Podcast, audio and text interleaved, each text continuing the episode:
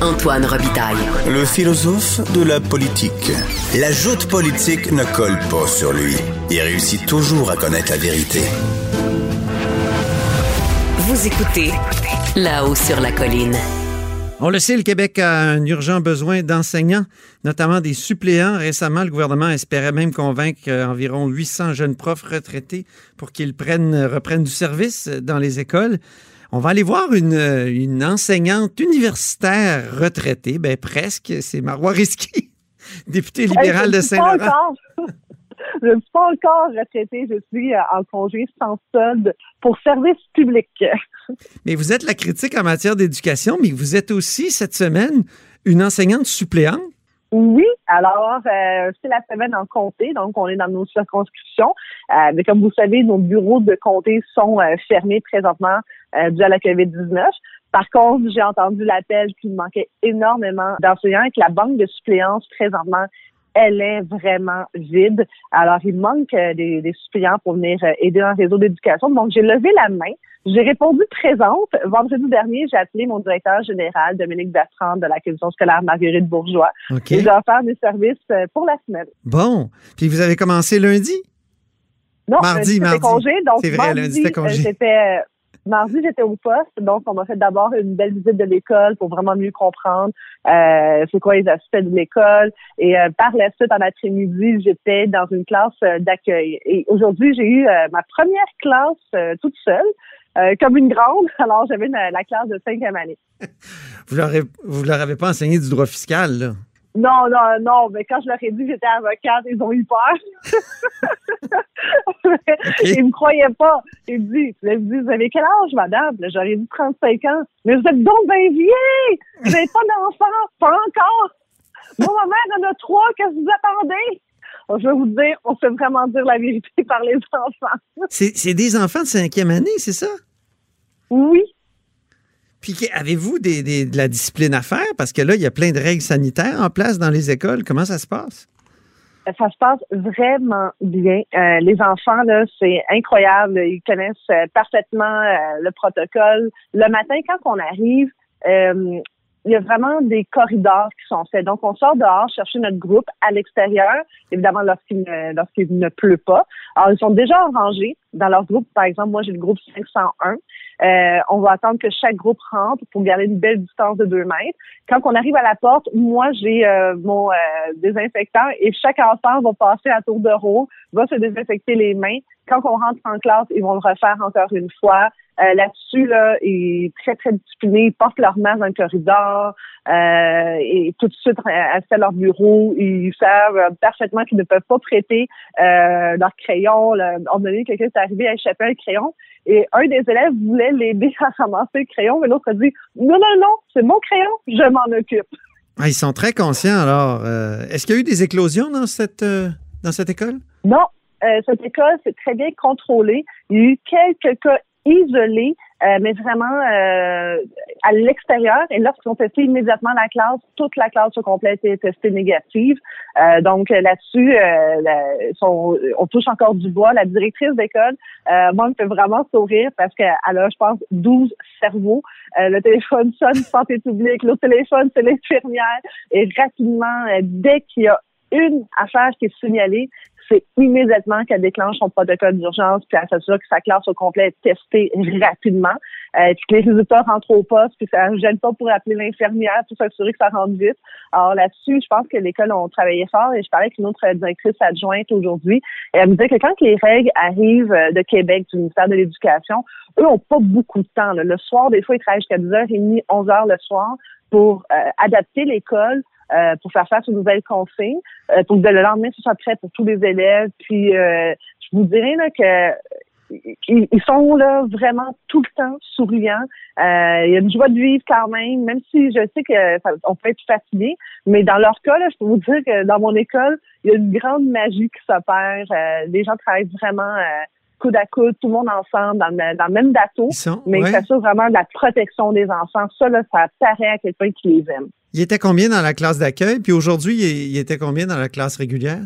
Ben, Hier, on était douze euh, élèves dans la classe d'accueil, mais aujourd'hui, dix-huit dans ma classe de cinquième année. Okay. Euh, par contre, je vous dirais que la classe de douze enfants en classe d'accueil était plus euh, demandante que ma classe de dix-huit en classe régulière. Ah oui, pourquoi? Euh, parce que, oh oui, euh, là, la classe d'accueil, là-dedans, il y en a plusieurs euh, qui apprennent le français.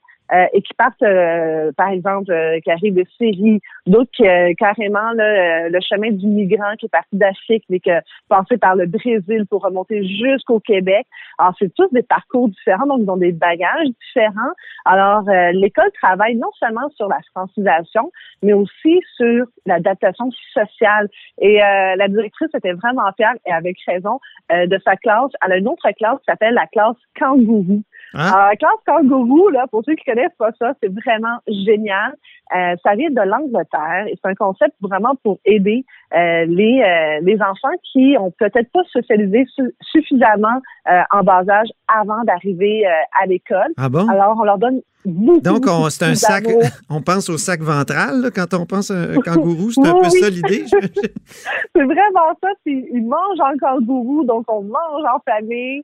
Et, euh, c'est, euh, et quand euh, la directrice en parle, elle a vraiment des étoiles dans, dans les yeux, puis les enseignants aussi, euh, parce qu'ils sont très fiers de ce qu'ils ont été capables de développer euh, avec des enfants qui euh, ont vécu d'autres choses euh, auparavant, puis des affaires pas, euh, pas vraiment faciles euh, dans leur vie. Et ça, c'est vraiment pour s'assurer que euh, sont vraiment prêts pour l'école et que okay. c'est pas un trop grand choc lorsqu'ils quittent la maison, qu'ils arrivent à l'école.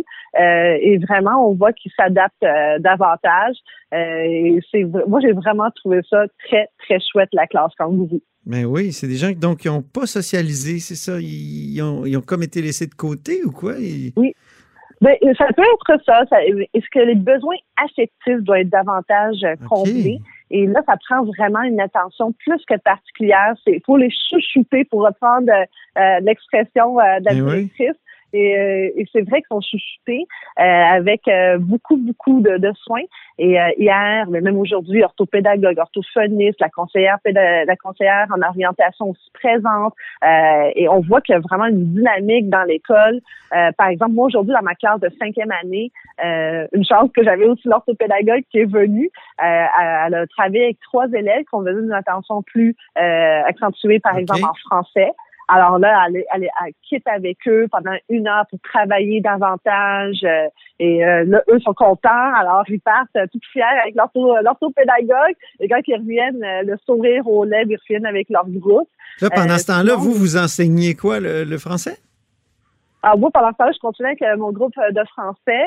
Euh, et en après-midi, on a terminé avec les mathématiques et les divisions, puis les, euh, les, les nombres premiers. Donc, même moi, j'ai revisité les nombres premiers. Ah oui?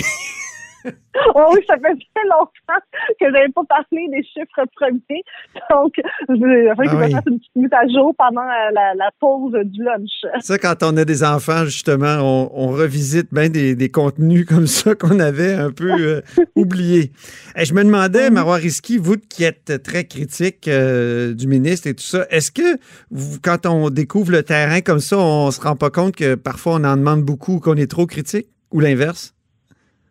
Euh, moi, j'ai plutôt vu ça comme une belle expérience pour moi pour voir les bons coups, puis voir qu'est-ce qui, euh, ce qui peut vraiment être euh, utilisé. Puis moi, ce que j'ai aimé, autant hier qu'aujourd'hui, ça a été le pairage. Moi, par exemple, on peut me qualifier de jeune enseignante suppléante. Oui. Et euh, on est un peu intimidé, je veux pas, devant une classe de tout petits qui ont plein de questions, puis que nous, OK, on arrive, on connaît pas nécessairement tout dans l'école et le fonctionnement. Mais d'abord, par exemple, à un moment donné, la directrice adjointe qui vient avec moi en classe euh, pour faire ce qu'on appelle un jogging d'écriture. Alors, un jogging d'écriture, ah oui. euh, par exemple, vous, M. Robitaille, qui fait beaucoup de courses, je le sais, mais la de jogging d'écriture, là, c'est un sport. C'est quoi? On demande aux enfants. On fait fonctionner euh, leur imagination. Donc, ils doivent choisir un thème et pendant dix minutes, ils doivent écrire le maximum de mots. Okay. Pendant dix minutes. Alors là, là, c'est vraiment, on fait appel à leur imagination. Il n'y a pas de limite. Il faut qu'ils continuent à écrire pendant dix minutes sans arrêt. C'est une compétition de mots. Et à la fin, on calcule celui qui a, eu le, qui a écrit le plus de mots en dix minutes. Alors aujourd'hui, c'était cent quatre-vingt-quatre mots, le grand, le, ah oui. le, le grand chiffre. Est-ce que demain, c'était bon? On reprend la... Oui, il y en a une, là, elle, elle, ça rimait, là. Alors, quand elle nous a lu son, son, son, son, son texte. Nous, au début, ben, je sais, voyons, elle a réussi à elle, en plus de ça, elle est allée euh, une étape plus loin, elle a même fait rimer chaque phrase avec la suivante. Ben, voyons donc. Euh, euh, oui, et euh, c'était au fond un hommage à un élève de sa classe. Ah bon? Alors, euh, là, après ça, nous, on se dit, OK, entends-tu d'un garçon dans la classe? Et la réponse était oui. Et là, nous, on a trouvé c'était qui dont elle parlait. Mon Dieu, on assiste à la naissance d'une idylle? Peut-être. Là, c'est okay. Au courant de la semaine. Bon. Ça pourrait être une bonne personne pour faire du filibustering au Parlement, quelqu'un qui parle beaucoup comme ah, ça, euh, d'abondance. Oh, mais euh, avoir une magnifique plume et euh, parler longtemps, euh, c'est pas nécessairement les mêmes caractéristiques ou euh, le synonyme qu'on a utilisé euh, très souvent aujourd'hui, attribut. Ah oui.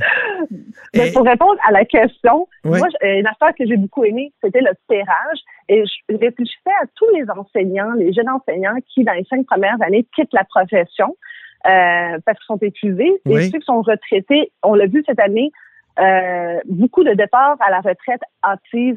Je me suis dit, si on était capable de jumeler les nouveaux euh, enseignants avec les plus anciens, euh, peut-être qu'il y en a qui resteraient plus longtemps dans la profession.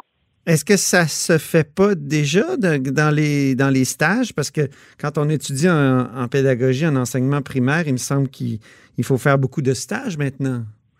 Absolument. Mais lorsqu'on a terminé, dans les cinq premières années, une fois qu'on a gradué de l'université, ah oui, qu'on okay. devient enseignant et qu'on est titulaire de sa classe, dans les cinq premières années, on parle quand même de vingt à trente pour cent d'enseignants qui quittent dans les cinq premières années, ce qui est énorme. Euh, donc, moi, je me suis dit, ben, on a, ça prend quand même quatre ans à les former. Eux, ils investissent énormément de temps, d'argent, euh, d'efforts justement.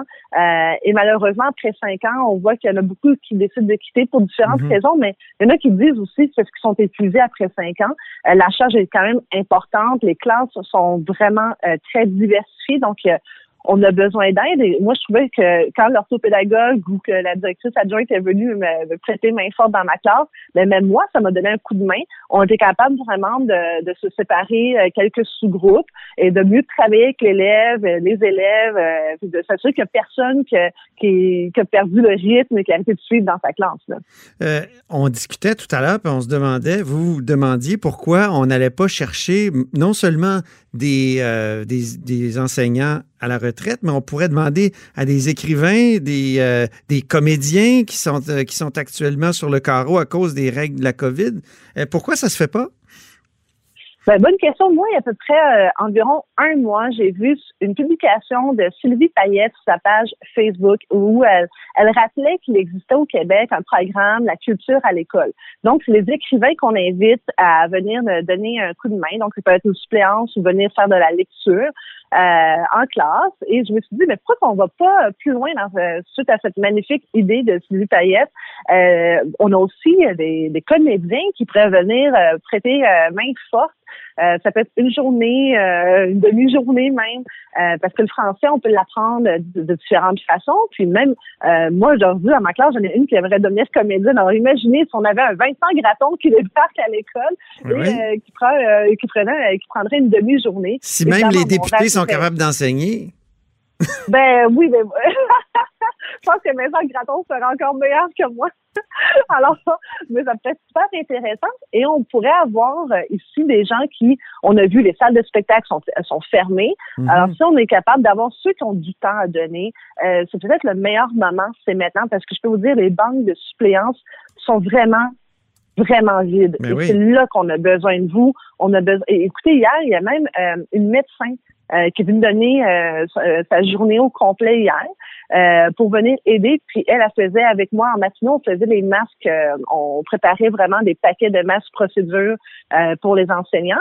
Mais après ça, l'après-midi, elle est allée euh, en maternelle euh, expliquer aux jeunes c'est quoi les microbes. Alors, euh, c'est, je vous dis, là, Euh, c'est le meilleur moment pour lever la main pour euh, l'école. Euh, on dit que ça prend mmh. un village pour élever un enfant, c'est vrai.